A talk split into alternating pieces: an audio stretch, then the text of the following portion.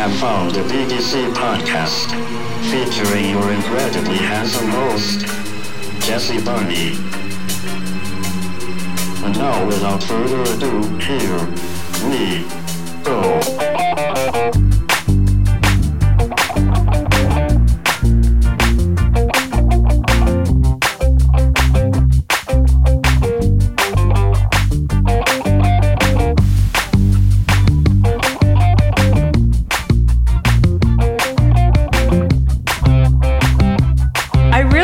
Hoping that the first five minutes or two minutes of this is just like cut.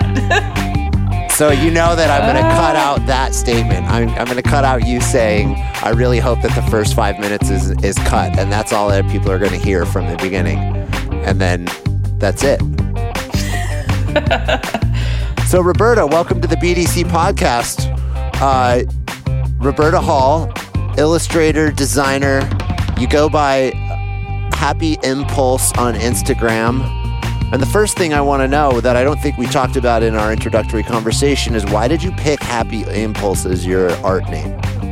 so it's kind of an interesting twist. So Happy Impulse is essentially it's a happy brand for the most part. Like the colors are very bright, but if you look at the messaging, it's a bit dark. And I really needed a name to reflect that. So, Impulse is reflecting the madness, impulsiveness.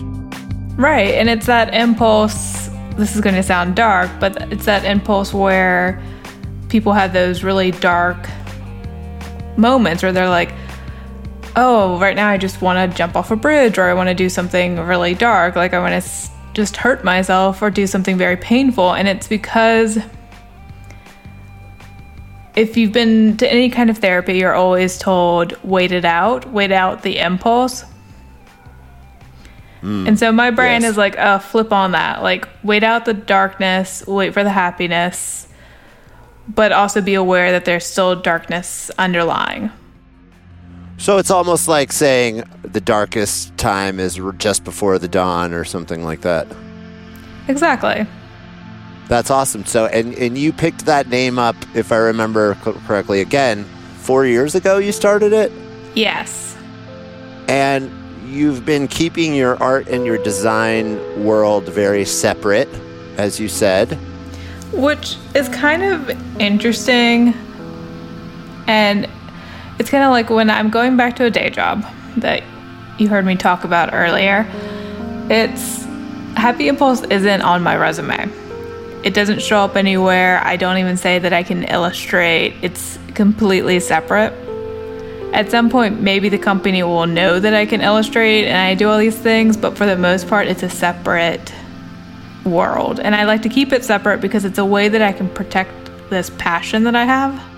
So, is the inverse also true where you don't want people who are looking at your illustration and your art to see your design world and work?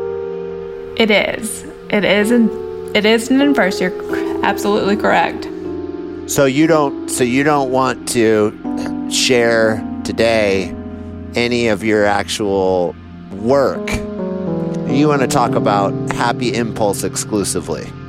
Well, Happy Impulse, I feel, is kind of like my alter ego. So, my day job is Bruce Wayne, trying Yes. to have all the financials in order, still trying to do my job, still enjoying my job. But my real passion is, of course, my Batman, which is Happy Impulse. Who was Nicole Kidman And I think it was Nicole Kidman. No, no, no, no. What the first Batman with Michael Keaton and that tall blonde girl that plays the the the one that like discovers that he's Batman. What's so horrifying is I should I should know this, but I don't think I should. Oh, do. it's on the tip of my tongue. It's uh Basinger. Kim. Am I right? I think I'm right. Here. We're just gonna say that you're right. No, because I have the internet right in front of me. I can just like look at it and say Batman first movie cast. And Kim Basinger, Vicki Vale. Yeah, I got it. Okay, so Do you get bonus points for that? you get bonus points. But I didn't know the name. I, I, I give them away. I just give my bonus points away. That's what I do. So, so you're Michael Keaton. You you have your your Batman and Bruce Wayne, and for the purposes of this show, you are showing up as Batman at Happy Impulse. Okay, tell us about the beginning of this as much as you want to dive into it. What what started the impetus behind the art, behind this messaging, behind where you're going with it? I really disliked my day job at the time.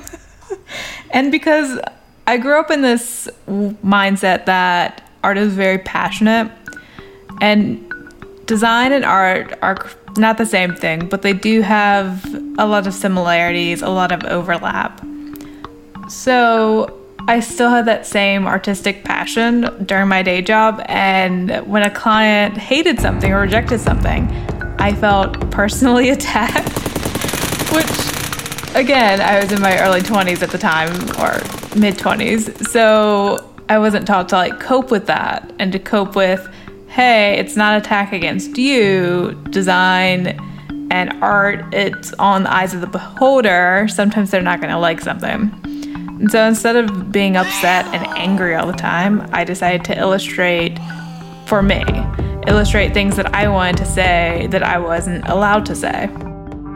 So, for the non graphic designers and, and the non designers in general, not everybody has this experience of clients like sort of like over your shoulder, like telling you what's good and what's not, but you know more than they do. I think house builders kind of have this experience when they're building a house for someone who's like not a builder, but they they have their fingers in what sink they want and what countertops they want, and they they don't know what like underlying things that matter.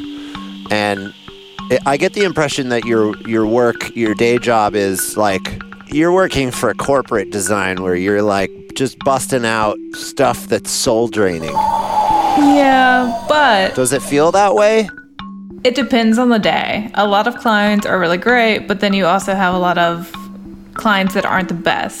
But then you all, then as designers, sometimes we're not the best either for certain clients. So it really depends on the day. but mostly it's what'll happen is that when you're working for a corporation or you're working for someone else, you discover a moment where you're not creating for yourself anymore.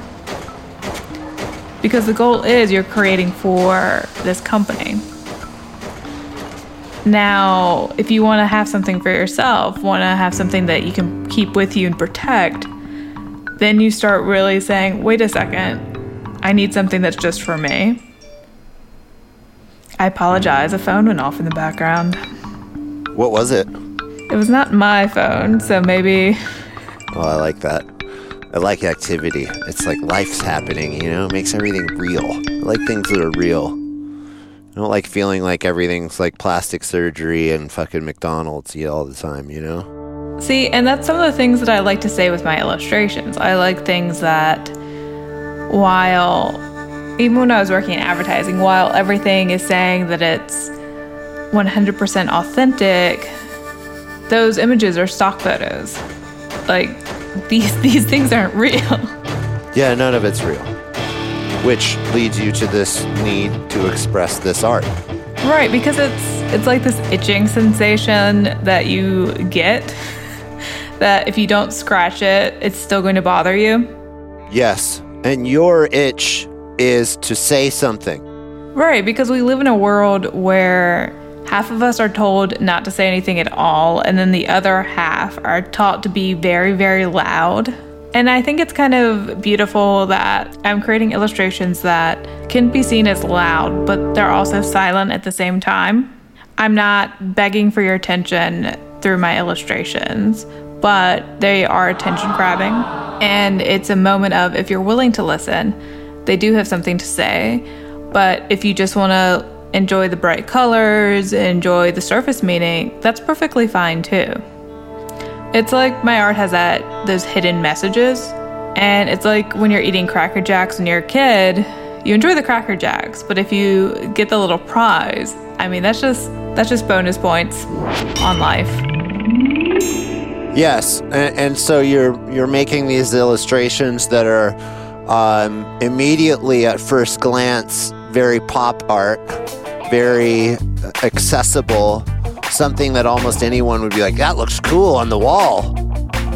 And then you start looking at it and you're like, whoa, wait, what is this really saying here? Like, this is intense. Right. Like, it's interesting where if you put it up on the wall and you'll see one message, you're like, oh, well, that's cool.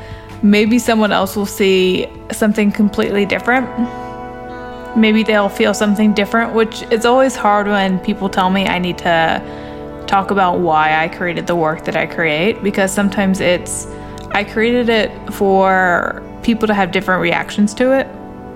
Because me, in my narrow worldview, I wish it was larger, I'm going to say this is why I created it, but I don't want to put pressure on the viewer to say, oh, I like it because this is why you created it.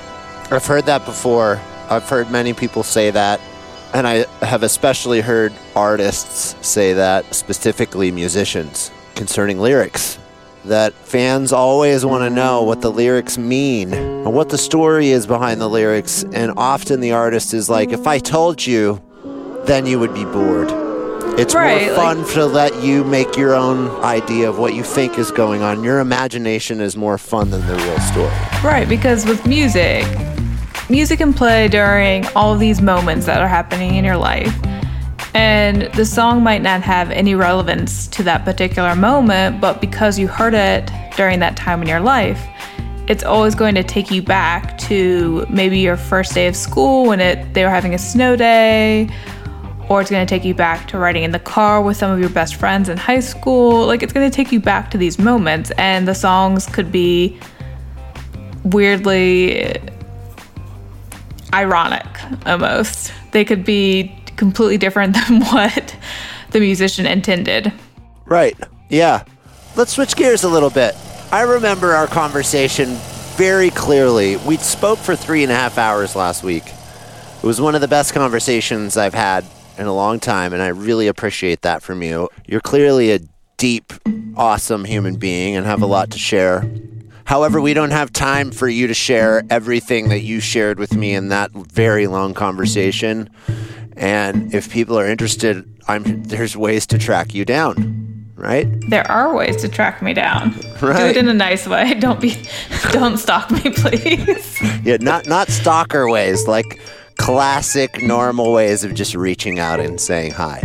But we sort of ended on this thing where I was telling you that the the spirit of this podcast and what's behind it and the why of this is that I'm interested in talking about how what we design designs us in return and how uh, and how what we make makes us.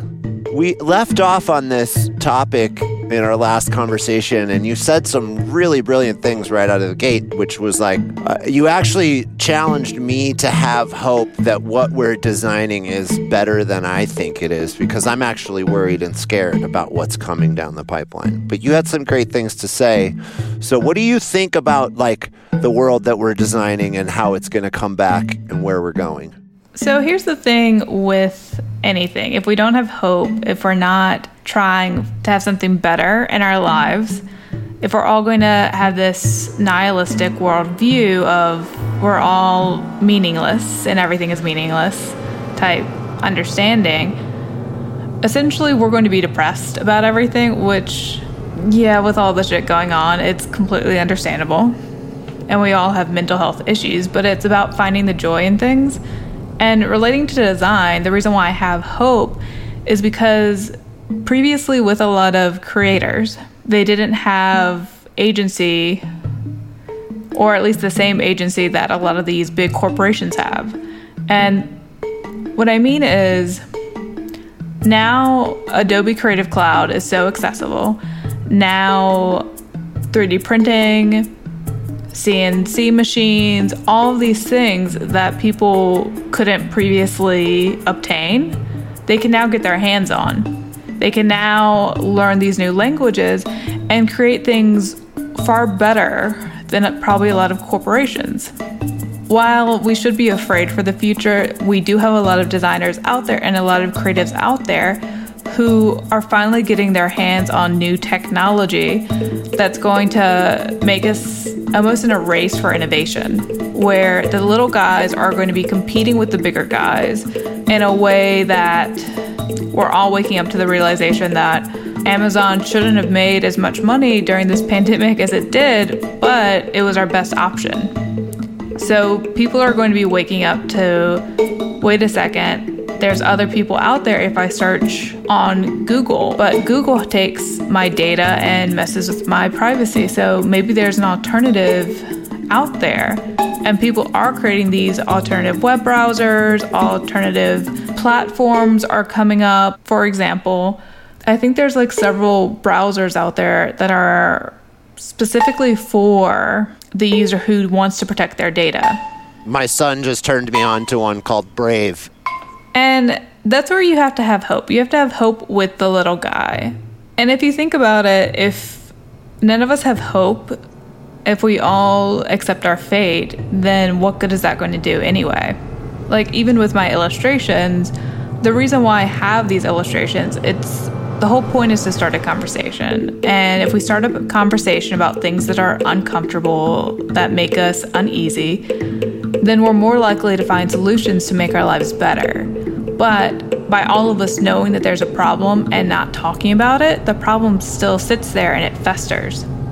You said this other thing in that conversation uh, connected to that that by the fact that we all have access to all this technology, it's allowing us into the process, which means now we're educated as to how a product is made and what the processes are, what it takes to get a textile from point A to point B, and then have that textile cut and sewn, and then have that cut and sewn garment then have something printed on it, and all of the processes that it takes to get a shirt from raw plant, cotton or hemp or whatever it is, to finished product. We now can see all of that more clearly it makes us realize that change is possible and that these corporations are holding back, which gives us a sense of like, we need to hold these people responsible. Right. If you think about way back when, when we had pioneers and when we settled on the land, during that time when we were settling, we were creating the clothing for ourselves. So we knew how everything got made essentially. But then as industry happened, we were working on other things and that knowledge was kind of taken away from us. And now with the internet, we've been given that information again and the process has changed. We look in the timeline of how things are created, how, for example, a shirt is made, and we see, wait a second, these people here at the very beginning, they're not paid as much as they should be paid. And these people here, they're using these chemicals that, yes, they're cheaper, but they're actually poisonous if they are burnt in this way. And then why are we doing this to to our environment, which is our home? Like how can we do this? And the more that we research and understand these things, even becoming the makers who are doing these things, we have the choice to say no, I don't want to participate in fast fashion. I want to participate by doing something that's eco-friendly that I know from point A to point B, all of these things that's gone through, and I haven't taken the shortcuts. I know how to do the shortcuts because I've researched it, but we deserve better. The consumer deserves better. The people on the line deserve better. Things are going to get more expensive, but if everyone's equally, they're paid more for their time and their skills and ability, it'll all even out in the wash. Right now, it's just the end corporation has decided they don't want to pay more at the beginning and they're willing to take more profit. And yes, it's great to have profit as a company, but if you're shortchanging the people who are helping you create that profit, what does that say about you as an individual? 100%. It doesn't say good things. It says that you value money over people. And we live in this time where everyone's saying that they're authentic, that it's people over profit, but at the end of the day, if you look at the things that you're buying for your company, is it really saying that you're people over profit, or are you really saying, depending on the day of the week, I'm people over profit? Or depending on who I'm talking to. Right. Like if I'm talking to the consumers, I'm people over profit. But if I'm talking to my employees, no, I'm going to make them work longer hours than they should. Yeah, and then when you're talking to the shareholders, you're uh, profit over people all day. Exactly. On that note, what do you see us doing? I mean, we have we have access to these tools and and we brought this up because this conversation we're both designers. I have this challenge because as a designer, I want to put my fun stuff on cool things that people wear. That's just fun. Ethically, I come up against a challenge. I'm trying to like start a drop shipping store right now, and I can't find like a company that does like just hemp t-shirts or I did find a couple that do like almost 100% recycled products and or you know 100% organic cotton products. And even then I'm like, well yeah, it's 100% organic, but did you like I, I still don't know anything about where this was really coming from, who sowed it, what where the you know, how it was harvested. Like I just there's none of that information and and I'm the consumer that wants that. So, how do you think we make more change? Because dude i'm trying to print shit now and i can't. Here's the here's the issue. Because we know too much. Because we know too much and we do want that information you're gonna have the hard time actually getting it done. But once you get it done you're gonna be setting other people up for success who want to follow in the same footsteps that you're doing that's exactly what i want to do and at every turn everyone discourages me and says it's not possible. You, the, the reason it hasn't been done is because you can't do it. No, and I strongly disagree with the reason why it hasn't been done is because it can't be done. Because if we're living in the world where we've created all these machines now, people previous, previously said, oh, 3D printers, that's a nice toy. But now they're making 3D printed hearts, they're making 3D printed things for medical devices. I mean, just because it hasn't been done just means that we haven't found a way to do it properly yet. And we can. We can shift the conversation and we can do it. It's just you're going to have to be stubborn about it and you cannot give up halfway. And that's the part I have trouble with is because, you know, you can only do so much in life and I already do so much. And I feel like am I really the only person that's this passionate about this? Like, why is there no other group of? Where is the group of designers that is like ready to torch some people to make this happen? See, that's what's interesting. You can probably find a group of these people out there who want the exact same things that you want to do, who want to create these works on hemp shirts. Okay, for example, there's a sticker company out there, and it's a bit expensive, but eco friendly. They make wooden stickers. And it's good for the environment. It's more expensive and but you come away knowing that it wasn't made using vinyl. And I, I do love that. You're willing to invest in this and it's something that hadn't been done before, but people do it. So don't give up hope. There we want the environment to survive. We want our children and our children's children to still have a home because the way that the world's going right now, it's not possible unless we make strong changes to protect it. And the interesting thing with corporations, anyway, and I think that you and I were talking about this last week, is that with recycling, we need to hold the big corporations accountable. So previously, with Coca Cola, for example, hopefully we don't get in trouble for mentioning this. A while ago, they used to recycle the glass. Oh, was that bottles. a hint at some of the work that you do? What are you talking about? No, like with um, Coca Cola, with they used to have glass bottles instead of plastic, and they would get the recycled glass bottles at different grocery stores. They'd be recycled. Yeah, I remember back. that. I remember the crates. I remember being a kid, and I remember like actually being in love with that. Like it was just there was something attractive to about it. Like I be I thought that was cool. The crates of Coke bottles stacked and bringing them back. It was cool. Right, and then now because it's cheaper, it's in plastic. And so what's interesting is that previously the corporation was doing this really good thing by having glass bottles and recycling, but it was too expensive for them. So then what they did is they pushed it on the user that, you know, it's your fault that the planet is going the way it is. You should be recycling. But we don't know about recycling and we're not doing a good job either. But it's not on, like the individual, an individual could be amazing at recycling, amazing at doing all of these things for the environment, but it's a small dent. But at least it's dent. This corporation was doing good, but it got, they just wanted more money. And there could be other underlying things I'm just not aware of. But when we look back, we're like, wait a second, why aren't we still using glass? Like, why aren't we still holding you accountable? Like, you used to recycle, you used to do a lot better. And then what happened? I feel like this is tied into. Have you ever read the book Everything You Know Is Wrong or seen that book? No, but I love the title. It is. It's a. It's a great title. It's a great book, and it has a, a an amazing icon for the logo, as most people would call it. It's a little devil head that's just a flat red graphic, and it's beautiful. Inside that book, well, first of all, the book is comprised of a whole bunch of different journalistic essays, like deep researched journalism on topics that most people think they know what's going on, and the journalist is basically tearing everything you know down. I would love this book.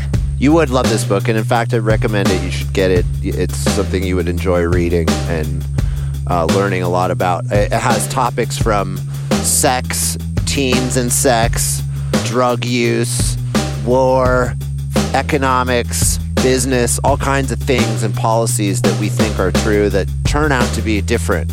Oh, I know some like stupid nerdy stuff. Like, okay, something that's so bad that people don't realize is that the police don't have to actually come when you call 911. Yeah, they're Like- not. They don't have to. It's not They're not legally required to come. right. If they didn't come, you couldn't sue them. It's all of these things that we assume because we believe that it's the good faith mentality. We believe that people are automatically going to be doing good or doing bad or such and such. We believe we know, probably because we've been told by our teachers or our parents, and we trust that those are valid resources. Yes. And we haven't taken the time to dive deeper, to research that. Wait a second, is my thinking correct on this topic? But what also happens, and it happens to all of us, it happens to me, is that getting all this new information and learning that the world is crap, it breaks your heart in a way that you don't trust people and you don't trust things that are actually good. Like, there's a lot of charities out there that are so wonderful, but then there's a lot of charities that are so horrific that we think are wonderful. And then when that curtain is pulled back, we're like, wait a second, why do people give money to this? Like, why haven't we spoken about this? And it's because those advertising teams for those big charities are like, wait a second, if this gets out, people aren't going to give us their money. So they hide the facts. And then we feel like we're being constantly gaslit by all of this new information. And then we also have now a lot of fake news about things where previously there's always been fake news. It's why we love Wikipedia, but we don't always cite it when we had to do an academic paper. Like we were taught fake news years and years ago, but we weren't actively told wait a second, you're going to be dealing with this your whole life. Everything you've been taught could be a lie, but there is hope and knowledge, even if it seems like it's soul sucking.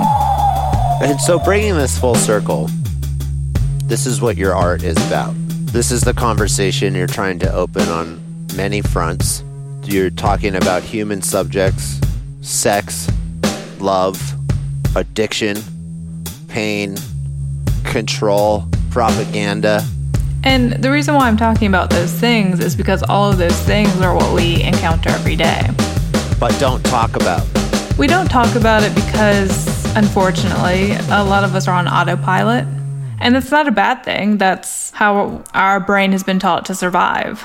Because we've been taught you don't think about every decision you make. For example, when you're going to go get a soda or hopefully water, I'm bad, I get soda, it's bad for me. But if you go get a water from your fridge, you don't think, oh, must lift left foot, right foot, left foot, right foot. Move 45 degrees to avoid counter on left. We don't think about all of these things, which is so great for our brains. But we also become on autopilot with decisions to look at our phones a lot more than we probably should, or just accept things at face value because it's too much. So Right, it's too much work to dive deeper. Right. And so maybe my art is just a cry into the abyss sometimes. But if it gets you to think that on your daily scrolling ritual on Instagram, did you know that my soda that I'm drinking, it's pretty much giving me diabetes. However, the thing that I didn't put into that Instagram post was that surprisingly your juice has your juice that you get from the market has way more sugar for the most part than your soda, which is horrifying. Yes, and people don't know or think about that.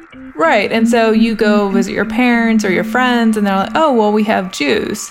And it's, we give it to our children. It's so much better for you than soda. And you're like, mm, I don't want to tell you what to do, but. You're like, actually, that's just as much sugar, and the citric acid in that orange juice is going to eat the shit out of your teeth. But hey, go ahead for it. Right. Like people who believe that whole milk is actually good for you or don't understand some of the things that are on the labels, it's kind of surprising that they don't just throw a fit about everything. Like the stupid things where we have corn in like everything. Yes. And people don't like associate corn syrup with like corn. They're like, oh, it's sugar. Yes, made from corn. We even have corn in our DNA at this point. Like, it's kind of crazy. yeah, Monsanto's done a really good job of cornifying the world. They really have. So I don't, I don't want to interrupt you. We are coming up on 40 minutes, and I don't want to wander too far past an hour with you because I know your time is valuable, as is mine. And I want to focus you on this messaging and this conversation because we're having a great conversation, and I know that um, my current listenership is going to. Uh, they don't. Most of them don't know who you are. They don't. uh, They probably haven't seen your art. They, I mean, I've shared a couple of pieces in my story, so that some of them have seen that. But uh, I'm going to push them to you at Happy Impulse on Instagram, and where else can you be found? Uh, Where else should people look for you if they're not an Instagrammer? If they're not an Instagrammer, I am working on a newsletter, so hopefully that's going to be happening shortly. HappyImpulse.com. They can find me on happyimpulse.com. I'm also on the Facebook, but it's Happy Impulse Creative. And I am on Dribbble, Pinterest, like too much social media for one Twi- to digest. Twitter. You got I a am on Twitter. Are you on Twitch? Are you streaming live on Twitch? Where are you? I probably should. I probably should get a Twitch. I don't have one yet. Maybe, maybe I should. People will just be like, "Oh, she's is that her fourth soda today? Like, she has a problem." Yes, yes, I'm aware. so that's where to find you. And you make this amazing art. I, I saw a piece come out today, I think, on your Instagram. It was an ashtray. It was. And it's pink and gray. I saw you. You said something about the vintage colors, and It tell us a little bit about that. What, it- what what's this piece that came out today or last night, whatever it is? So this piece is it actually instead of cigarettes, I actually have pencils in the ashtray. And I've done this illustration before. But what's always interesting is sometimes when you're looking at art, you can change the mood based off colors. Normally it's green and yellow and pink and it's a little bit brighter. But when that vintage style, you have that flash to like the salmon pink, um, a little bit old school. It just gives you a whole different feeling when you're looking at it. And sometimes in art, you want to provoke that. In this case, this is just me experimenting and having fun, enjoying colors. But I mean, hey, why not? If you want me to go for the total deep side of things, the total deep side is that as creatives, we're addicted to the craft just as the same way smokers are addicted to smoking. We are addicted to the whole process, even if we get upset and angry. And when we're happy, we're going to be creating all the time. Even in our sleep, we're thinking about new projects, new ways to do something, or at least I do. I'm going to hope that most people who are creatives do. And even people who don't say they're creatives, you're all creatives. Just deal with it. Thank you for saying that. Uh, and let me just reiterate that to for, for those in the back. Everyone's creative. Creative is solving problems, and every single human being on the planet solve problems. So everyone has to be creative every day. Well, what happens is that with anything, it seems that when you're at the top tier, people are elitist, it seems. Because they're like, oh, well, we know all of these tools, we know all of these applications, and we've been studying this for like 20 years, and yada, yada, yada. But everyone is an artist, everyone's a designer at the core because your parents gave you crayons when you were younger, hopefully. Or you painted the walls, or you did those things, yes. But I know a lot of people who are in finance who they call, they do creative budgeting. And they see these magic with numbers that, yes, completely horrify me. But that's creative. Like, that's a whole world. And they're trying to figure out solutions to make their lives easier and make the people around them enjoy spreadsheets and numbers and highlighting and things that I don't enjoy. But they find these creative solutions in there. And so you're tying this into there's sort of this negative dark side to creativity and solving problems where we get addicted to it. Yes. Sorry, I say yes like that because any addiction is kind of a problem and the world we live in. There should be more balance. We were raised off this understanding of balance. Everything's changed now because of Instagram. We've been taught everything is digital. We're slowly getting back to it. We're slowly seeing that move back to things that are handmade, that just feels more traditional, or even with the new machines that I was mentioning, they are still kind of handmade, even though you're using new technology. So it's just a crossover. But creativity, while it's wonderful and I love it, you should also be enjoying food and eating and movies and the sun on your face and enjoying things that don't have anything to do with your work or your passion. There's other things out there that you don't always have to be thinking about, oh, I need to make this, I need to make this. Yes, I do have that mindset myself of create or die for the most part, but that doesn't mean I'm not going to enjoy a burger that's so delicious that has nothing to do with my art at that moment.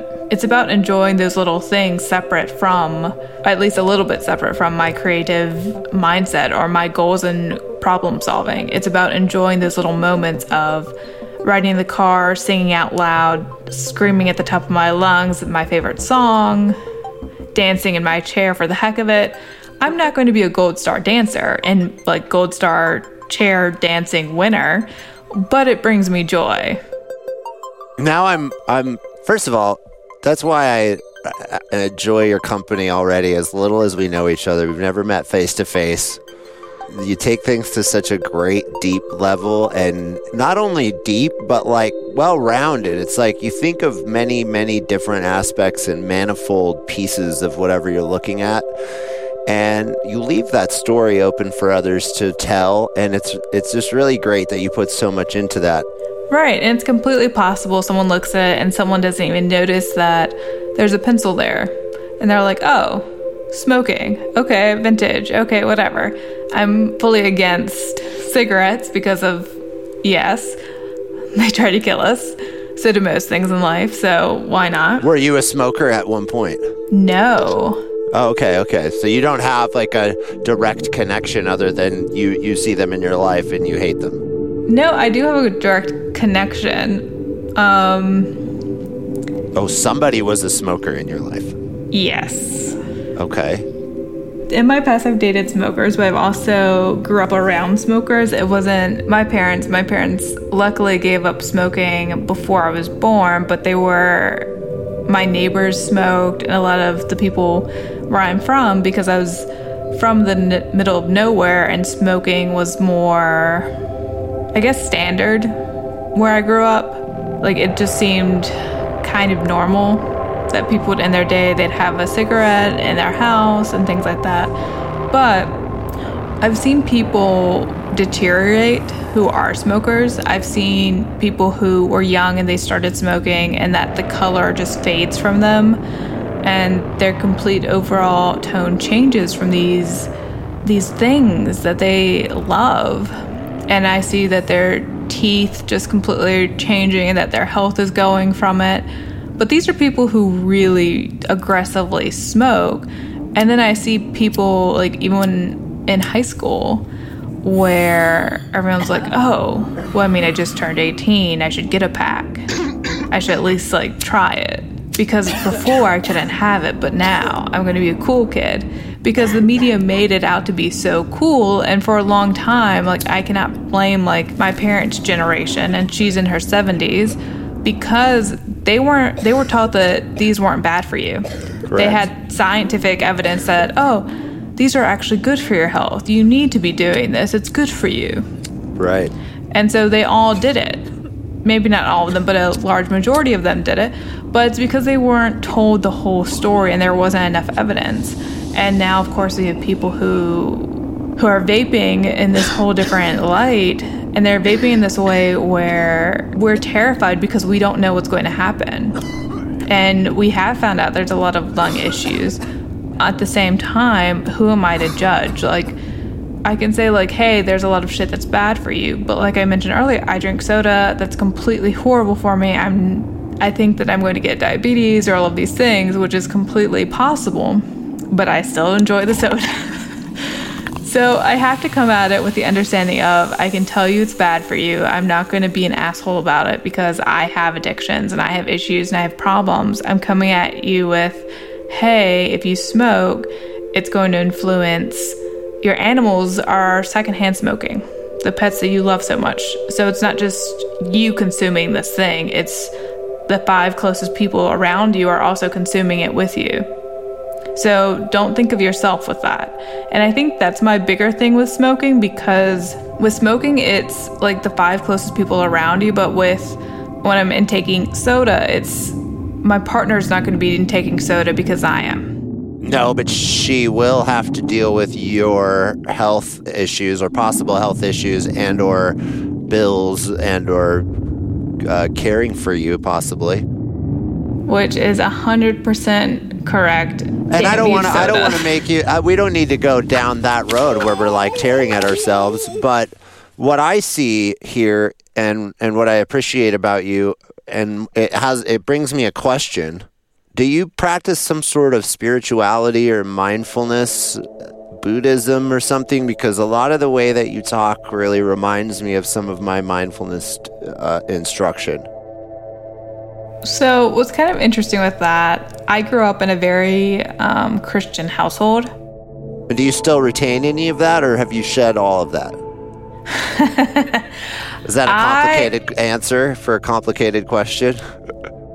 It's both. So the answer is this. I think I kept some of the mindset that I liked and threw away all of the trash, a lot of the trash. And the mindset that I came away with was this. Um, I asked my friend, why do you believe in God who has done all these like horrible things? And she said, here's the thing, for me at least. At the end of the day, if I find out he doesn't exist, I can at least say I was still a good person. I didn't murder anyone. I tried to do my best. I tried to help other people. Yes, I had my pitfalls, I had issues, but I wasn't going around hurting anyone and I was trying to keep kindness in my at the heart of everything I do.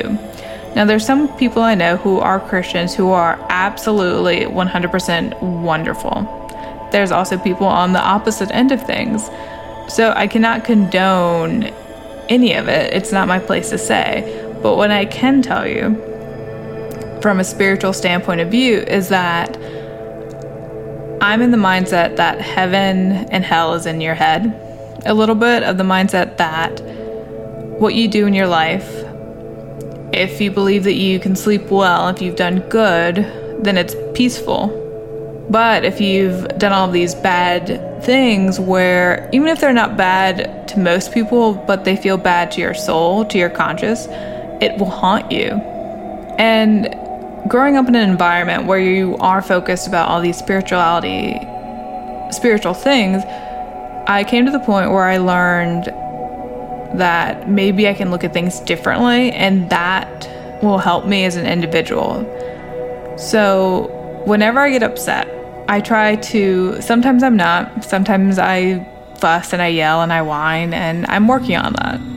Other times I will say, I need to have a moment, I need to calm down. Whoever I'm talking with, they didn't mean it the way that I'm intending it. It's not a big deal at the end of the day. I have a limited number of days. Do I really want to be upset over these small details, or could I look at life and say, wow, yes, the world is burning, but it's such a beautiful day today. Maybe I can enjoy it. Maybe I need to just calm down because I understand I need to get my anger out. But if I just breathe a little bit more and say, one, two, three, four, five, does the situation look the same now? A few seconds, just waiting it out a little bit as it did when I wanted to just fight and scream. Can I just be at peace with myself with that? And I've discovered that I can be. That I can see my dog barking and want to yell and be like, hey, stop it. Or I can look at my dog and say, wait a second, he's afraid. So I tell him, hey, it's okay, bud. It's all right I know you're barking. It's not a big deal. Why don't you come here? Do you want kisses? Do you want love? Like, what can I do to ease your soul?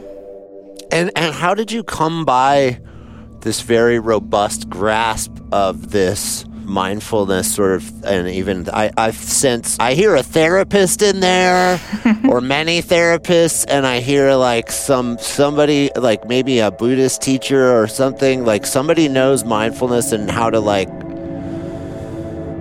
let things be. Like you have this sense of the best meditative uh, uh, retreats or, or times when I've been in group meditation led by someone it reminds me of the way you speak. Like people think that meditation is like escaping or emptying yourself and having no thoughts and being at peace. And I have found in my practice that meditation is completely the opposite of that. It's perceiving and, and seeing the chaos, but letting it go and letting it be and just let and not attaching to what we perceive as what we want that possibilities or the outcomes to be, but to just to to accept. That's the f- best way that I can describe the experience and you talk like that. Well, I definitely have had a lot of therapy. I think everyone should have therapy because it's a way that you can understand yourself through someone else's perspective, through their training. And I think one of the things that I did learn in therapy that I'm always going to carry with me is that therapy isn't going to solve everything that's going on in your life. It's not a new replacement of everything. You're not going to become new and shiny all of a sudden. What it is going to do, though, it's going to tell you that I'm sorry that all the bad shit happened to you, but that's okay. It's okay that all this bad shit happened to you. You have to realize you're going to carry it for the rest of your life. You're going to carry the bad shit with you, but you can make good come out of the bad. That you have the choice whether you want to be angry about it for the rest of your life, you want to be in a ball for the rest of your life in a hole in the ground where you're very depressed, which I do have depression, most people do, and anxiety, the world nowadays.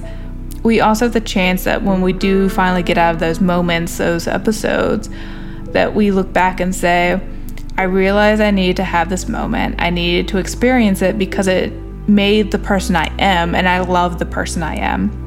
And that takes a lot of therapy saying, hey, you've done a lot of shit. You've been through a lot of shit. You're sometimes bad, you're sometimes good, but that's okay. And even when it's not okay, well, if you hold on a little bit longer, maybe it will be.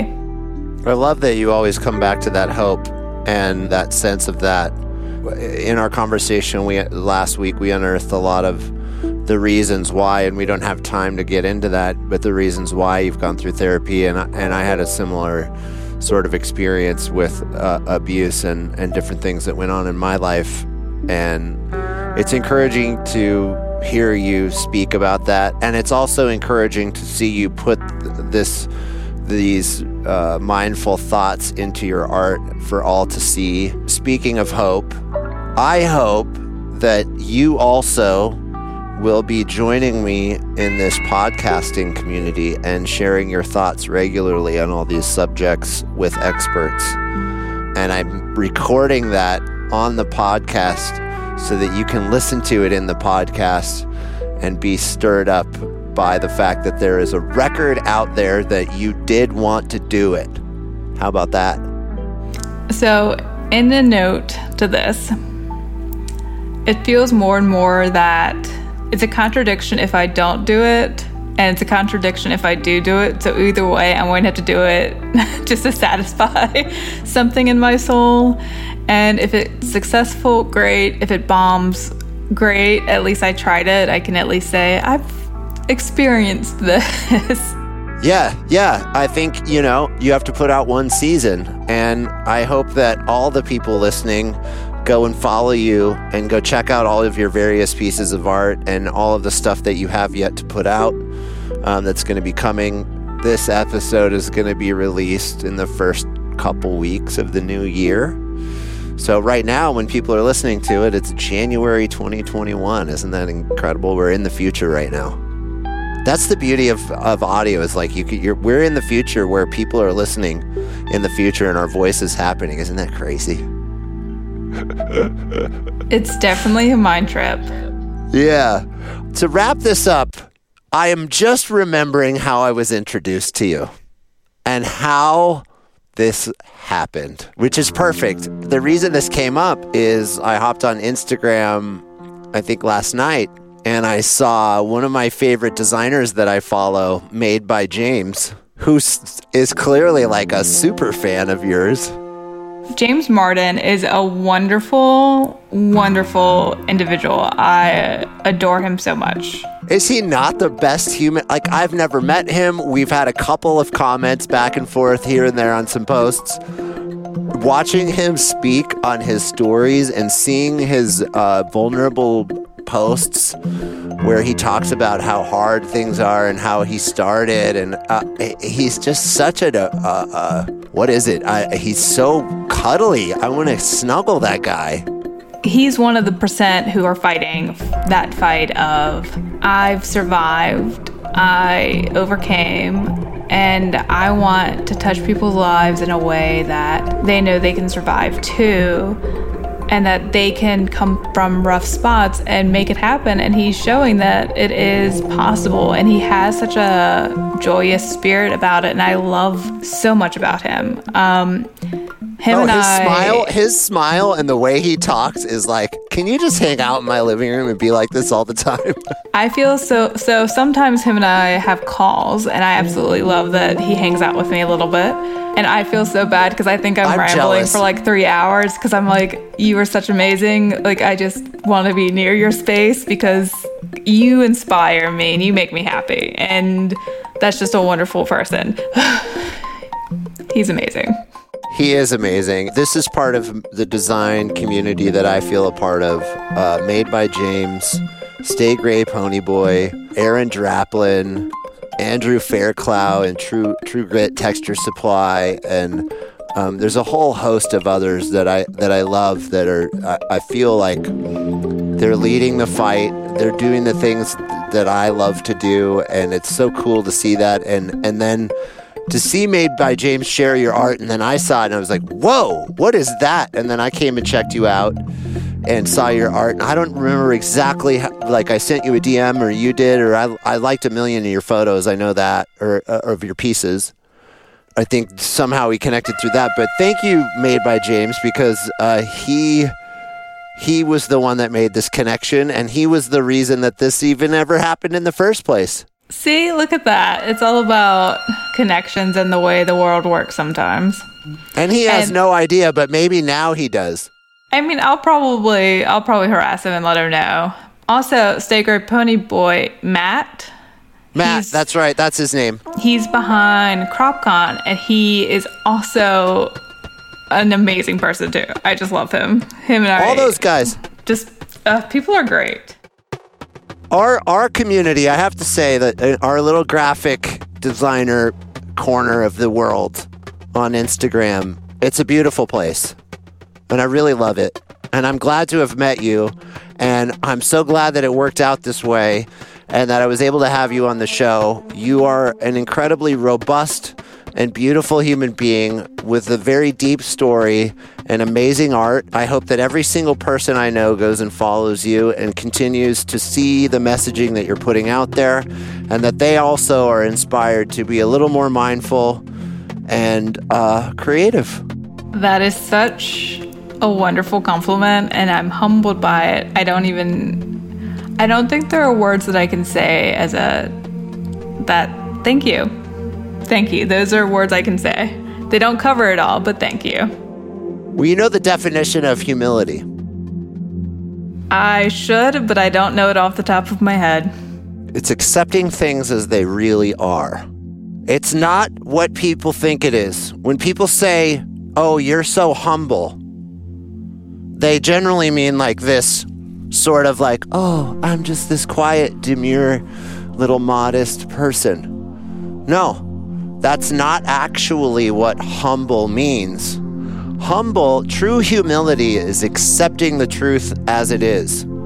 So, if you are the strongest, most badass fighter in the world, then when you talk about fighting, you say, I'll kill any motherfucker that even comes my way. That's true humility. Which is in, which is fantastic. interesting because we don't look at it that way and I, it's something that I try to share that if you are skilled or you are beautiful or you have some everybody has special things, okay? Find your special thing and brag about it because that is the humility that we need. And so I like complimenting people because I like seeing people's superpowers and I like being able to highlight it for them because I think that every person should be more confident in their superpowers and bring that to the table with more true humility and knowing that, you know, just like I said to you, you're a badass, deep human being. You have a lot to offer. You're very inspiring. Your art is a contribution. I, I'm very thankful to have met you, and I hope that these few conversations we've had already are just a foreshadowing of a magnitude of amazing shit to come. And thank you so much for being giving me your time and hounding me and letting me be late to even recording this. Uh, and and your patience and and for even engaging with this because most people would have just been like, "Who the hell is this guy? I don't even know." I think what's interesting, even about that, I think everyone is someone. I think we all learn from each other. I think it's such an honor just to be on here and that we are having this conversation. And we don't know the ripple effects that will happen. We don't know that maybe this is saved in the archives in the world and maybe it doesn't influence anyone now, but maybe it'll help someone in like 10 or 15 years. Who knows? A lot can happen. And never just push past anyone. Like, you're an amazing human being. Like, and I think you already know that, and you already know I'm very jealous of your airstream. And there's other conversations that we can probably have, hopefully not recorded. But I'm sure that this is just the beginning of a very, very beautiful friendship where I harass you on Instagram. Oh God, you can please, you cannot harass me enough, and I I really appreciate that. Uh, just as you, I try my best, and I again, thanks for being on. This is rad. Like you said, it's been an honor, and and this is incredible. And what you did say is that people's lives will be changed in the future. And guess what? I already have 40 loyal fans who are listening to every single episode, download every single thing I put out. Okay. And I'm I, I don't care about numbers. I know those 40 people are rabid for everything I do. So trust me, this podcast is going out and those people plus more because by the time this comes out in a month, I will already have released two more episodes, and those episodes are fire. And so there's going to be even more people. So we're going to touch people already, and then in the future. So yes, you're right. Yes, and both to those. And with that, I'm going to wrap it up. Thank you so much for coming on, and I look forward to the next. Thank you so much, and thank you for having me. 100% go follow at Happy Impulse. Roberta Hall, have a wonderful day. Thank you for chasing me down. Uh, I have an hour before, before 420, and I'm going to smoke a bunch of weed today, and I have some design work to get done before that happens. Thanks. Peace.